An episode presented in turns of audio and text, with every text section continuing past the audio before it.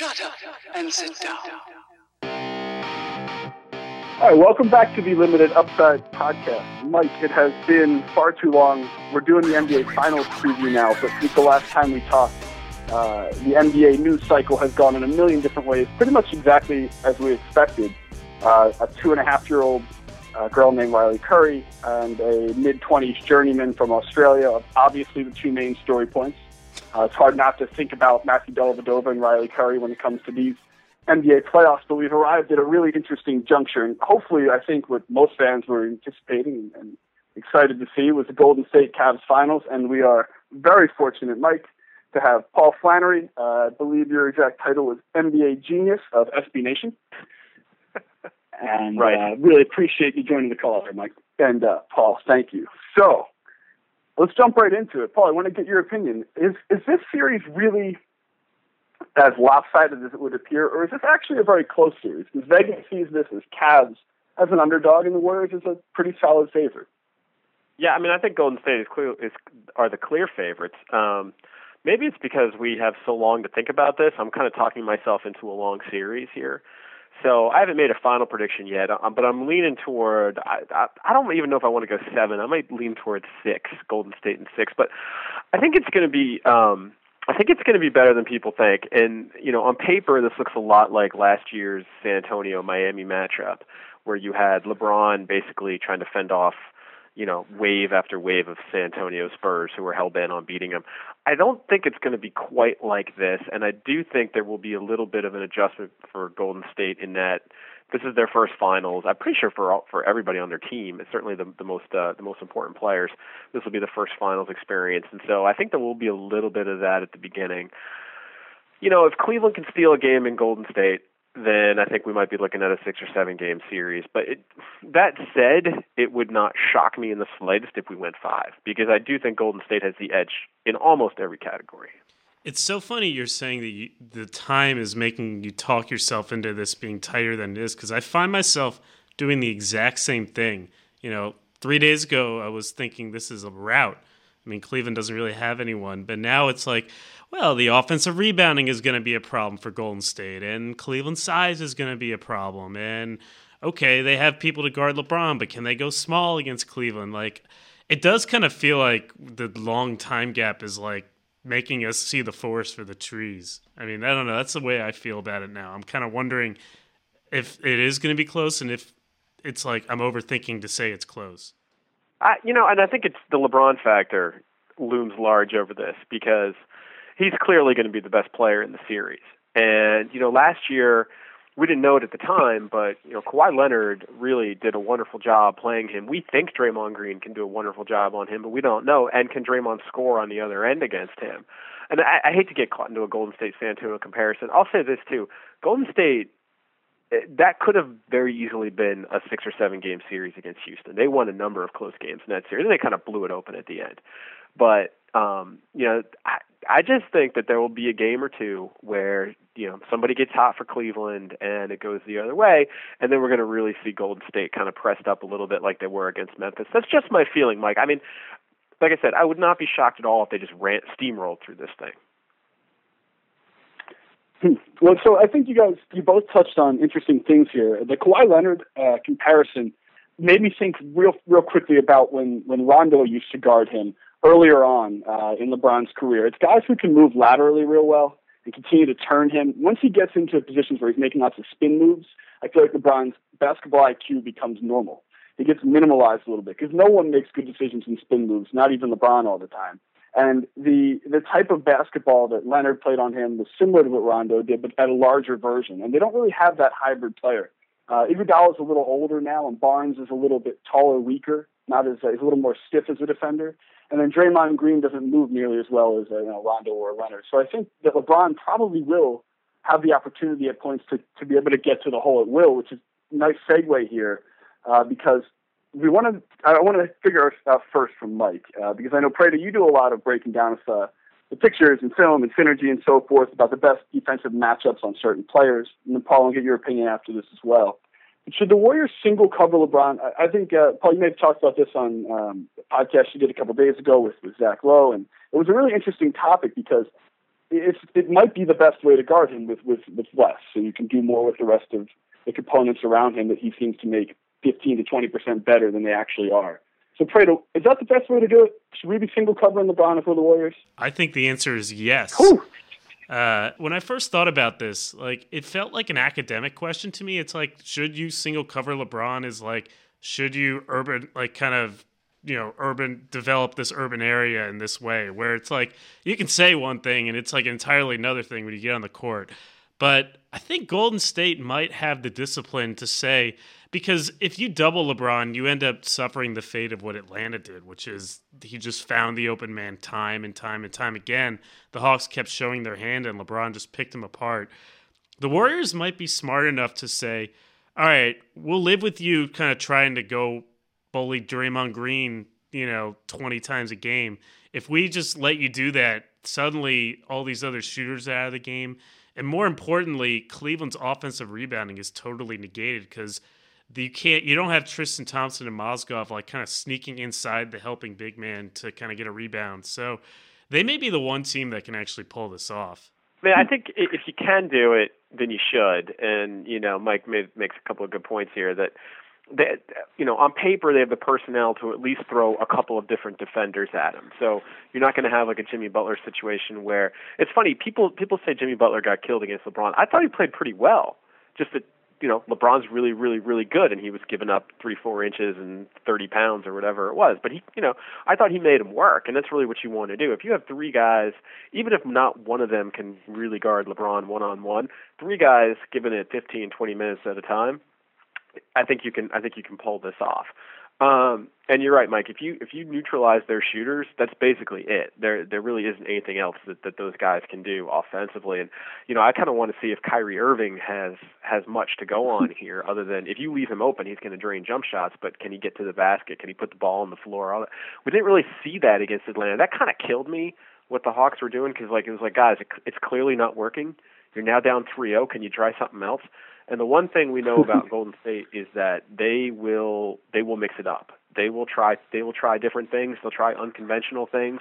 They'll try something to to, to change the flow if, if whatever they're doing isn't working. So I think guarding him one on one is the way to go. But I would absolutely bet they're going to throw everything, at, including the kitchen sink, at him. The other nice thing is that they have all this depth to be able to say we're going to save the Draymond Green adjustment for Game Four if we need to. Right. Like they don't have to run that out right away. They can kind of switch it up. And it's interesting you mentioned Kyrie. The the other reason to single cover LeBron is that he might beat you in Game One, he might beat you in Game Two, but like by the time Game Five and Six rolls around, he's dead. Mm-hmm. And that's kind of I think what happened to Jimmy Butler is that he was the only guy to guard LeBron on that team the Warriors can turn flip the script a little bit there. Great, I think you're exactly right. It's almost like you have to weather the storm until the reinforcements come, and there were none in Jimmy Butler's case. But with the Warriors, it's it's just such small battles at a time, you know, in, in five six minute segments. Uh, because I think they could definitely run. And you guys tell me if I'm wrong, if I'm missing anybody. But at periods of the game, we could start at uh, Klay Thompson, Livingston, Barnes, Draymond Green, and Iguodala could all potentially guard him at points. Is there anyone I'm missing? I would be I would be very wary of the first two. Other than yeah, I, I, I, agree. I mean, they they can handle them on switches at least, but yes, on switches. Right. That's right. Right, right, and they'll feel and they will obviously switch liberally to uh, to cut down the three point opportunity. So I, I think both you guys are onto onto it. There. I agree. I, I think I think where basically what you have to do is single cover him, stay off of him a little bit, imply the shoot first to LeBron, and make him kind of think about his jump shot, think about the first open shot he gets, and and go from there. Um, they, I feel like they need Andrew Bogut in this series more than another series because you need someone to kind of physically meet LeBron at the rim. Even it's not going to win every time, but you need someone to kind of be there to deter him. Uh, but if you don't play Andrew Bogut or Ezeli, then you go small, and then I, I wonder if like LeBron's eyes are going to start to water. So you talk about all these guys to guard LeBron. It almost seems to me that the last line of defense is super important but if you play Bogut all the time, maybe you take away an element of what Golden State is. Right. Yeah. I mean, that's that's true. and the way the way I look at this from a from a macro standpoint is every every you have to make choices. Every single series, you have to make choices. There's always a spot that you, that you would rather not do what what they want you to do. And in Golden State's case, they have a lot more answers to all these choices, whereas Cleveland doesn't have as many. and their choices can match up, but once it gets into you know a second and a third and a fourth option, they start to get really limited. Whereas Golden State has depth and they've got a bunch and they've got a bunch of different ways they can go about doing things. Which is why I mean, look, that's why they're the clear favorites here. But mm-hmm. to me, it comes down to choices, and you know we just ran through a number of them they can do on LeBron, and that's only one. That's only one one instance here. They can do stuff. They can do different stuff on every single player on Cleveland on Cleveland's roster.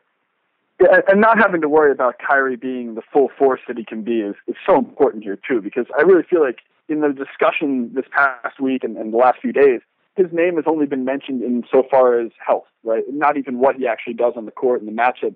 I mean, what if what if Steph Curry has to work that much harder on defense for an entire series, uh, you know, as opposed to the continual flow now where he's not necessarily having, and he plays tremendous defense from a team standpoint, I guess, but if Curry had to play on ball on Kyrie Irving for you know uh, 40 minutes a game, whatever he's playing, that might take its toll on his jump shot or his three pointer later in the games. If there is anything in him that could possibly go wrong in a basketball game at this point, from a shot mechanics standpoint, maybe fatigue would be it. Um, and obviously, Curry's landed pretty terribly on his arm and head, and the continual knocks in this series do go both ways. Uh, I wanted to get your thoughts real quick, just because it happened, and I'm a concussion person myself. Is that landed similarly to Curry in my basketball career. Broke my collarbone, got a concussion, so I feel his pain. Um, when you guys saw Klay come back in the game, did you have any initial thought to like tweet something outrageous or like what was your initial reaction when he came back in the concussion? Just as a quick aside, because I thought it was one of those more egregious, stupid decisions that a team has made in a while. I've learned the hard way that um, tweeting aggressively on injuries is not necessarily a great way to go about doing things. Yeah. Um, there's a lot of Twitter doctors out there, and they're almost always oh, wrong. So and you know, look, I mean, it's my my instinct when I saw it was this is when uh, when they reported that they didn't even need to do a concussion test. I was like, okay, right, um, that doesn't wash. At the same time, like, look, we're not in the back room. We don't know what's going on. When the blood started gushing out of his ear, then you knew there was a serious problem. So I think you know discretion is sometimes a better part of valor on Twitter, and and a situation like that is one of them. That said, if Twitter shaming, if a bunch of Twitter doctors or Twitter shaming teams and are taking the concussion protocol seriously, then you know outrage away, I guess. But uh, from my perspective, yeah. I try to be very careful in those situations. Yeah, I couldn't agree more. That's all I'm going to say the all-time Twitter doctor miss was uh, DeMarre Carroll's uh, torn ACL that he played the next day on. Um, that was that was a, a classic. Um, okay, so real quickly then, the most important role player. I just want to touch on this quickly because J.R. Smith and Shumpert's names have not come up yet. Period in our discussions. Uh, Paul, you touched on somebody will kind of have their game for the Cavs. Who do you think that somebody will most likely be? Is it going to be a, a series where we see Dellavedova have some kind of impact, or J.R. Smith have another 30 point game or Shumpert play, you know, some kind of tremendous defense one game on Klay. But how do you see this playing out as the most important role player uh, for the I think Cavs it's Shumpert. in this series? I think it's yeah. Shumpert because he's, he, the, the, the Golden State gives you two really tough perimeter options in Steph and Klay, and Shumpert's your best perimeter defender, and after that things start to tail off pretty significantly for for mm-hmm. for the rest of them. I mean, Dellavedova will get up in your face and stuff, but um, you know, Shumpert has the length and the size and the athleticism to bother Curry if they if they do that. But then who are you guarding Klay with? That's what I was talking before about choices. Yes. So I think Shumpert is the most important role player for Cleveland. Um, but I don't think he's going to score 30. You know, sure, sure. Um, and if he does, they're probably living right. But um, yeah, I think Shumpert Shumpert is the guy for me that that that needs to play really, really well, and probably not in a way that most people would notice. It's interesting. I think uh, the Rockets had the same dilemma that Cleveland had with the Warriors, where they would love to put Trevor Ariza, their best perimeter defender, on Curry, but they couldn't risk having James Harden or Jason Terry guard Klay Thompson. It's the same right. problem Cleveland has. You know, you talk about choices. It's like if you put Shumpert on Curry, then that means Kyrie Irving has to guard Klay Thompson, uh, Harrison Barnes. It's not great. I, I think Tristan Thompson's the most important player in the series. I don't know what you guys think. well, I was going to ask you, Mike, who you think the most important player, role player that would be uh, on Golden State is. I mean, I think that you can make a good argument for Shumpert or Tristan Thompson for the Cavs uh, or J.R. Smith, obviously. But uh, who did you think the most important player was? Who need to get a little something extra out of? Golden State obviously gets a lot from a lot of guys, but who do you think in particular this series needs to be a, a key role player for them? I think it's Bogut. I think you're not going to get numbers out of him, but I think, like I was saying earlier, like you look at the teams that have defeated LeBron in the past. You're talking the the 09 Magic, the Celtics, uh, the Spurs they've had that one big guy that just kind of meet LeBron at the rim and act as a deterrence, you know. And that's got to be Bogut for the Warriors. And, and you know, it, again, it's like the Warriors love to play small with Green at the five, but like, can you do that against LeBron? That's that's one of the. If I'm looking for optimism from Cleveland's perspective, that's where I'm looking because you know, you can't have Draymond Green protecting the rim when LeBron is battering whoever who's guarding him in the post. So I think Andrew Bogut's got to be show up every every game, and I think he's got a rebound too, which is sometimes a problem. I mean, Golden State is fine as a rebounding team, but they're not great. That's like they're not that good. They're they're okay. They're okay. Yeah, I, yeah, they're not elite. I, they're not elite. They're they're they're kind of middle of the pack, and they had they have they have rebounded better during the playoffs. But you know, they're a little like Atlanta in that situation, in that they just are not an, an elite defensive rebounding team. And I think I think that is that could be a significant issue for them. The other significant issue um, is the free throw shooting, big time. They got. that, What's it, what? I have some interesting numbers in front of me on that rebound. I don't have any of the free throw numbers in front of me. Uh, extrapolate on that for a little bit, Paul? Uh, they've got a couple of. They have a handful, uh, and I'm not looking at the numbers in front of me, but they have a handful oh, okay. of guys who really, really, really struggle from the line. Um, sure. Iguodala can struggle from the line. Bogut mm-hmm. obviously can struggle from mm-hmm. the line. Um, that I, I think they were shooting 70% from the free throw line during the postseason, but I might Oof. be wrong on that. Sure. Can check Let me look this up real quick. Yeah, I'll tell you, look, as right now I'm looking at the rebounding, and I did pick this out as one of the, the key stats I saw, which was that Cleveland has the highest percent uh, of offensive rebounding. They're at like 28.5% of missed shots in the offensive rebounding, whereas Golden State's only about 76.3% on defensive rebounding. So you kind of see the, the where the gap could be there. That could be a quite an advantage for uh, for Cleveland over you know a longer series. But the thing is, everything you talk about in a four game snapshot, if Golden State just blitzes them, all these stats become kind of obsolete. And I'm not saying that's going to happen. I think LeBron, in, in his own right, can can win a couple games in the series, and I'm not even going to say that the Cleveland can't win the series. I did see that rebounding was big, but Golden State's also above uh, a little over 15 turnovers a game right now, which could get uh, as these tighter that's, series come down. That's a lot. That's related to the way they play too, though. I mean, they're going to play sure. fast and they're going to get out sure. in transition. That's going to inevitably lead to some turnovers. Um, that yeah. one doesn't. That one doesn't concern me as much because that's sort of the way they play. Um, mm-hmm. And it'll be interesting too, you know, pace and and tempo and what kind of pace can they get them into because you know, Atlanta never was able to get into their pace against Cleveland.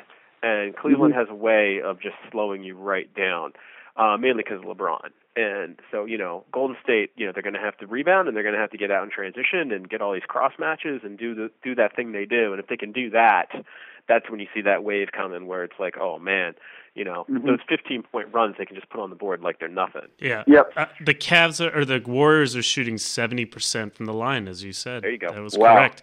Uh, with with that, that's why I think Thompson is the most important player in this series because all these teams that have played the Cavs have wanted to run, but they can't because they Thompson's just kind of hanging around, grabbing balls out of his zone. And if the Warriors can't grab rebounds, they can't run. And yeah if Tristan Thompson is there just kind of hanging around, that, that's why the Hawks. It's LeBron, but it's also like when LeBron misses, like they have to deal with these Thompson and Mozgov just kind of hanging around the rim. That's why I think you mentioned earlier, Paul, that this is going to be different than the Spurs series, just because even though superficially it's the same, I think that's the biggest difference. The Heat didn't care about offensive rebounds at all; right. they just had shooters, and the Cavs have when the Warriors overload their defense to LeBron, like that's actually a problem against the Cavs because their bigs will just duck in. Against the Heat, it's like if you have don't have five shooters on the floor and one of your shooters is Rashard Lewis and another is Dwyane Wade, those guys don't really matter, but those bigs find a way to matter no matter what. Yeah, absolutely. And I can't believe that we've talked about role players and no one's brought up Mike Miller yet. no one thinks Skinny's going to come off the bench and win a game and you know do an MJ shrug and be like, "Yeah, I had this the whole time." No, I don't. I don't. I think the days are over. Wouldn't it be great if Shawn Marion had one more great game? I would be I would be thrilled if any of those guys did because they're all pretty interesting dudes. And so you're always looking for an offbeat storyline when you get deep into a series. Like I could talk to Mike Miller for hours. Um, so go, Mike. I'm a big Mike Miller fan. I, I feel like he's just been stretching, doing yoga, and working on his shot for basically the Yep. last year, right? That's just hanging out, That's and basically what he does. enjoying life. It's a great gig to if you get it. Absolutely, and he's earned it. He's earned it, and he's earned it recently too, in the last two years, uh, even more so. But um, we've talked about all the chess pieces, guys, all the all the players, right? We have our, our king and queen chess pieces, the, the stars, and we have our uh, the rest of the supporting cast. Um, we just went over. Let's talk about the coaches who are going to control those pieces for a second, because they're both in their first championship. They're both in their first seasons as NBA coaches, although not the first uh, NBA championship as a uh, participant for Mr. Kerr. So, guys, who who has the upper hand here? Both being that they're both uh, they can't play the experience card or the been there before card. Um, Paul, you can go first here. What, what's your opinion on this? I don't know. Um, you know, it's it's funny because you know Kerr is obviously going to gain more favor in the press just because he is just he's he's a great guy to to talk to. He's he's he's I've I talked to him a little bit and he's he's tremendous. And David Blatt is a little bit more guarded, and I've talked to him and I get along with him very very uh, well as well. But um, you know, in terms of like a mag uh, a magnetism that gets translated through the media lens, Steve Kerr is always going to look better than David Blatt, at least right now. Mhm. There's this notion that LeBron is really coaching the team, and I don't think that's really fair um, to David Blatt. I think that LeBron is an amazing basketball mind, probably the best basketball mind out of any player that's playing today, and I think he has tremendous input and influence into into the things they do. But you know, Cleveland's defense has been phenomenal since they got Timofey Mozgov. And I don't think that's an accident, not only because Mozgov is good and he's a seven footer, but because David Blatt knows exactly how to use Mozgov. He coached him Mhm. overseas. You know, he's never going to get the credit that that he deserves. Whereas Steve Kerr, I mean, people have been writing about how great a job Kerr's been doing since like early December. So it's sort of an unfair fight when you're looking at the two of them. That said, I do like um, the experience that Kerr has on his bench with his assistant coaches Ron Adams and Alvin Gentry. Everybody sings their praises, and rightly so. Those guys are really good, and they're really good, especially Ron Adams, in terms of uh, making adjustments and making uh, tactical, strategic adjustments. So if, if there's an advantage there, it might be it might be it might be behind the scenes with the assistants. It's interesting you mentioned. I, I like what you said about LeBron is a, a genius, and that makes it look like he's coaching the team. One of the hardest things to do, I think, for a head coach is to coach great talent and to coach someone like that. How do you how do you guide someone that is so brilliant? And that's been difficult for them, and it, it is a little bit of a no-win situation for him. And so, you know, not only in terms of public perception, but also just in terms of, I mean, it was weird when LeBron said that he changed the play in the Chicago series. That was strange. There's nothing LeBron says in those in those post game things that's an accident. Right, and that was weird. That was a, as a coach, you kind of have to live with that, and that just makes you a punching bag naturally. And it, it, it takes a lot to be able to to do to take that from. I know it sounds sounds like I'm saying it's a horrible it's a horrible thing LeBron did, but it was it's just kind of part of what happens when you coach someone that great. But Mike, I think Spoelstra, Spoelstra, I'm sorry, I- Ben, but Spoelstra rolled rolled with those punches really, really well. Um, and then you know I I picked up, and a lot of other people did too. It wasn't like I was the only one who did last year during the finals. There's a lot more of that when things started Mhm. going wrong. You haven't heard LeBron say much lately, and you know maybe it's because David Blatt's pushing all the right buttons. Um, but yeah, those are he those things are not an accident when he says them. Yeah, and I guess I also think it's part of the head coach's responsibility in every sport to be the center of attention, to make it about them so it doesn't go on to the players uh, when it comes to times like this. You always see uh, really good college coaches, good college football coaches, uh, good college program coaches in general. Uh, when something bad happens to the player, they always make it about themselves not doing something necessarily right in that in that sense, so that it deflects off the team. And I think Blatt, even if LeBron makes a very calculated decision, and you're right, Paul, everything he says has so much emphasis. Every word that was in his, you know, Sports Illustrated article had meaning. Every player's name in that was named had meaning. Um, but I think part of that is that he knows he can put it on Blatt. Blatt will take that public lashing and then come back behind the scenes. And and look, I'm, I've never met the guy you have, but it seems like he has some kind of a, a interesting inner dialogue going on, like a, a sort of a uh, a little more reserved because there's something else going on in his head at all times. And well, he's a very accomplished right. coach. He's a very right, accomplished right. coach internationally, and he's got a tremendous amount of confidence.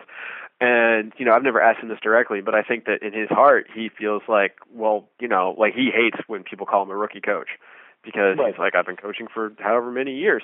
Um, it takes a very interesting, strong, dynamic personality to be the coach who deflects, absorbs, and stands up there. I mean, Pop can do it. Doc Rivers is a genius at it.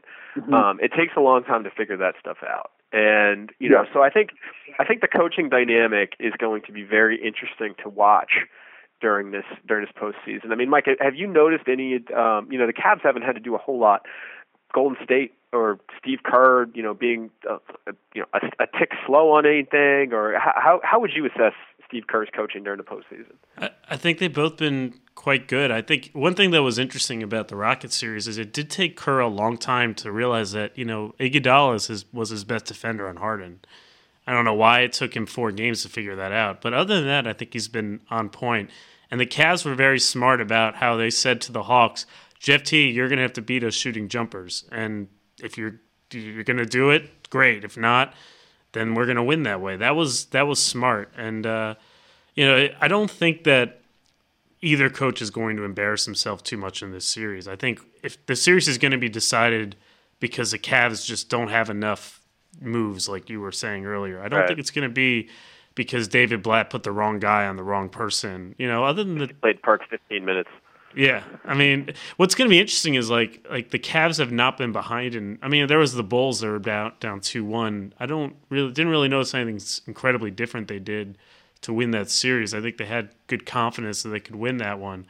You know, Kerr has always already shown, or Kerr's staff has already shown they're willing to do something big, put Andrew Bogut on Tony Allen to kind of change the series. I wonder if Blatt's going to reach a point where he makes a drastic change, like changing the starting lineup, you know, or something like that, or right. dramatically changing a matchup if they fall behind 2 1 or 2 0. I will say this, um, you know, David Blatt very quickly gave guys like Shawn Marion, Mike Miller. Um, you know, James Jones has been fine. Um, the, the the the you know he has not been been running those guys out there very often. He ran out Shawn Marion for a few minutes, basically out of necessity. Perk too. These kind of like security blanket veteran guys that other coaches may have, you know, deferred to in the past in different situations, like say Scott Brooks when he had when he had some of those guys that he ran out there all the time. He doesn't. He hasn't done that. And uh, you know it's it's interesting that he hasn't done that and it has not been an issue at all. So i think that you know in terms of like he doesn't have that many rotation decisions to make. He doesn't have that many guys. Right. But, but he is not he's not been foolish with the minutes it will be interesting though how long can they play the two bigs together this series that that that will be an interesting test to see what he I, does i agree foul trouble will be interesting too if those guys get into it on both sides so uh, it depends on how the rest are if they're letting them play this could be a uh a much much more entertaining series in my opinion. I really I just really hope it's not a a poorly officiated and or uh, ticky tacky type foul series because physicality could be a key to this series. I ain't going to talk about the rest. Uh, no, no, and that's it, and that's the only time. That's it. Of course, not even worth the breath. Um, that was a a pretty good rundown, guys. We hit all the topics I wanted to, so I have a few quick hitting things. Uh, Mike and Paul, you both know where I'm going to ask you about them because uh, well, they're just topics that are kind of trending uh, right now in the NBA. Is there a market for Dwyane Wade should he leave the Heat? Maybe. Man, uh, Cleveland. yeah, Sorry, sure. I, I mean, L.A., L.A., um, New York, New York, New York for sure. The, like as long as L.A. and New York have money, there's always a market. yeah, I, I think there's a market, but it, this is what makes this one really interesting is that there's so many feelings involved on both sides. There's just so much legacy and loyalty and all that. So I don't know about you, but I don't know the inner workings of these guys. But I would not. It does seem like the kind of situation where Wade might just leave to take a lower money offer to on a better team just because he's so hurt. But maybe I'm give, feel, not giving him enough like, credit. I feel like this is posturing um, to some degree. I think this is D Wade sending out a, a notice that he's you know he doesn't want to be trifled with and you know maybe there's a maybe there's always a compromise number right and it's just a question of whether the sides want to reach it or not um you know, uh, Pat Riley has walked away from beloved players before. It, it would not be the first time, but this is different. This is if you guys um, ever ever go down. To, uh, this will be the first time in five years I haven't been to Miami for the playoffs, so it's a little weird for me. Um, but you, I didn't realize until I started going down there how iconic Dwyane Wade is in South Florida. Um, the people down there will tell you it's Marino and Wade, and that uh, with the younger generation, Wade is past Dan Marino as the number one guy. And so that's you know we're not just talking about and when Paul Pierce left Boston, and I was very close to that situation. That was okay. That that was you know that was significant. But Paul was part of a lineage of God, two dozen Celtics, a dozen Celtics, right? Dwyane Wade is, is in his own sphere there. So I have a hard time believing they're going to part ways. And I think this was just, just like a little bit of saber rattling and a little bit of like, look, don't embarrass me, kind of thing. Yeah, I, I agree, and, and I'm also happy that you didn't uh, let uh, Prada didn't jump in there and use the pun of uh, part Wades, which I think he tried to use in the. You know, it was killing him. I, only because Paul is on, I didn't do that. I don't want to. I don't want to misbehave because we have a guest. uh, too good. Okay, okay. Last question. Uh, someone in our office, uh, Mr. Frucci, is a is a huge Celtics fan and wants to know what the 16th and 28th picks mean to you, Paul, for the Celtics. It doesn't really matter what they mean to me. It matters what they mean to Danny Ainge. Um, I think he would. I think. I think he would like to. See, it's it's not the NFL draft. I, I, I'm sure if Danny had his druthers, he would trade up um, yeah. into the top, you know, nine or ten, um, which is where they would have been if they hadn't made the playoffs which is why Danny wasn't all that thrilled about making the playoffs. Um, you know, he's just he's a realist on this stuff. So I think, barring that, you're looking at they really need to get more bounce and athleticism in their front court. Um, so probably another pow- and right around 16, the way the mocks are falling right now, that's looking like a power forward range. That's looking like a Trey Lyles range or a Bobby Portis range or a mm-hmm. Kevin Looney range, one of those guys because they certainly don't need another point guard at this point. And then 26, you know, you just take the best, you know, you take the best whatever you can get there. Um, you know, but I think they are they have their eyes focused on bigger prizes this summer than this draft. And you know, look, if they you know they, they draft somebody interesting, and maybe that that helps them get somebody that they really really want um, in a trade.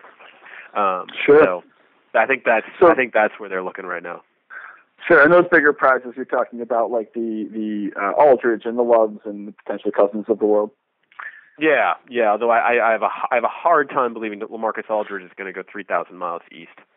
Um, but I do think you know I think I think Kevin Love will be an interesting you know depending on what he decides to do, and I think if Marcus Cousins does indeed become available in any way, shape, or form, that this is this is what the Celtics have in mind is that no matter who it is, no matter what player becomes available, that when that player becomes available, they will have an offer that other teams can't match. I'm not saying that's true, but that's what that's the position they want to try to get into, so they can be in that sweet spot where they can have an offer that nobody else can trump. It's the Rockets' plan with Morey all over again. Or it was the Celtics' plan. it depends on depends. It's the KG plan. It depends on who you uh, who you want to give credit to. It's no coincidence those guys work together. Let's put it that way. Yeah, was Morey still there at that point? No, Daryl Daryl left long before that. Okay, um, he was around at the transition when uh, when Danny took over. Okay, yeah, got it. Man, circles and circles there. That's great. I like how it's mm-hmm. all connected. Um, awesome. Well, great. That's about all the time we have. Uh, unfortunately, here we have to get back to our regular lives. It's the evening time here on the East Coast. Um, We're not ready see. for predictions, uh, right? No prediction yet. Uh, we, we we can. I know you guys have uh, another uh, three four days left here to put your pieces out on uh, on SB Nation and uh, and kind of make sure the whole world is reading your articles about your predictions, which I'm sure will come out shortly. Is that is that true, Mike? Do you guys have some good content lined up? We'll probably I'll probably ask for predictions and we'll round them up at some point. Mike, what was your record? What was your prediction record? I did nail the Clippers. I uh, did not nail the Hawks. Let's not talk about the Hawks. I got I missed I missed the Spurs I had the Spurs in seven. Same. And I had I had Toronto because I had no faith in, in your. Yeah, me, me too. And uh, but those are the only two I've gotten wrong so far. So clearly, I am I am I am a genius. All right. Well, that's why your title is uh, SB Nation NBA Genius. I'll, I'll hook you up with the business cards. Right. yeah, we we can make that happen. That's that's not a problem at all. It's kind of a good title to have. You carry genius around. That's nice to have in your pocket. Right. but uh, but I appreciate you uh, you taking the time tonight, Paul. I know you're you're a man of a million things and a busy man this time of year. Obviously, uh, being at the I'm NBA just trying finals. to pack so I We're can go away for two and a half weeks. All right. Are you are you excited about the two cities you get to go see? Yeah, so, you know what? I'm excited because, and nothing against San Antonio, and Miami. They're both actually, I actually like both of them a lot. Um, but I'm just excited to go someplace new. I love San Francisco. It's and the Bay Area, I should say, San Francisco and Oakland. Sure, um, sure. No offense to the Golden State people. Um, I love it all. Um, Napa, you're great too. So um, yeah, I'm very excited to go out there. I haven't been to Cleveland since 2010 when LeBron was last with the Cavaliers. So this will be interesting. Yeah, you can go see your old stomping grounds in Cleveland. You know.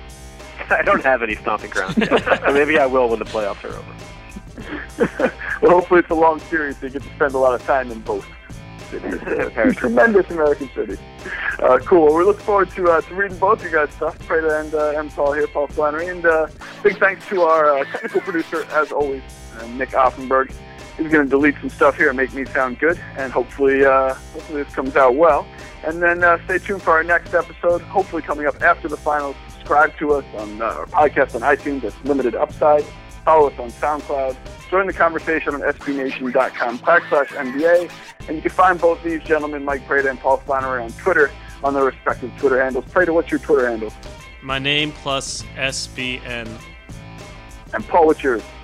That was a smart one, Mike. Mine is P Flans, which I made without really thinking about the implications of it.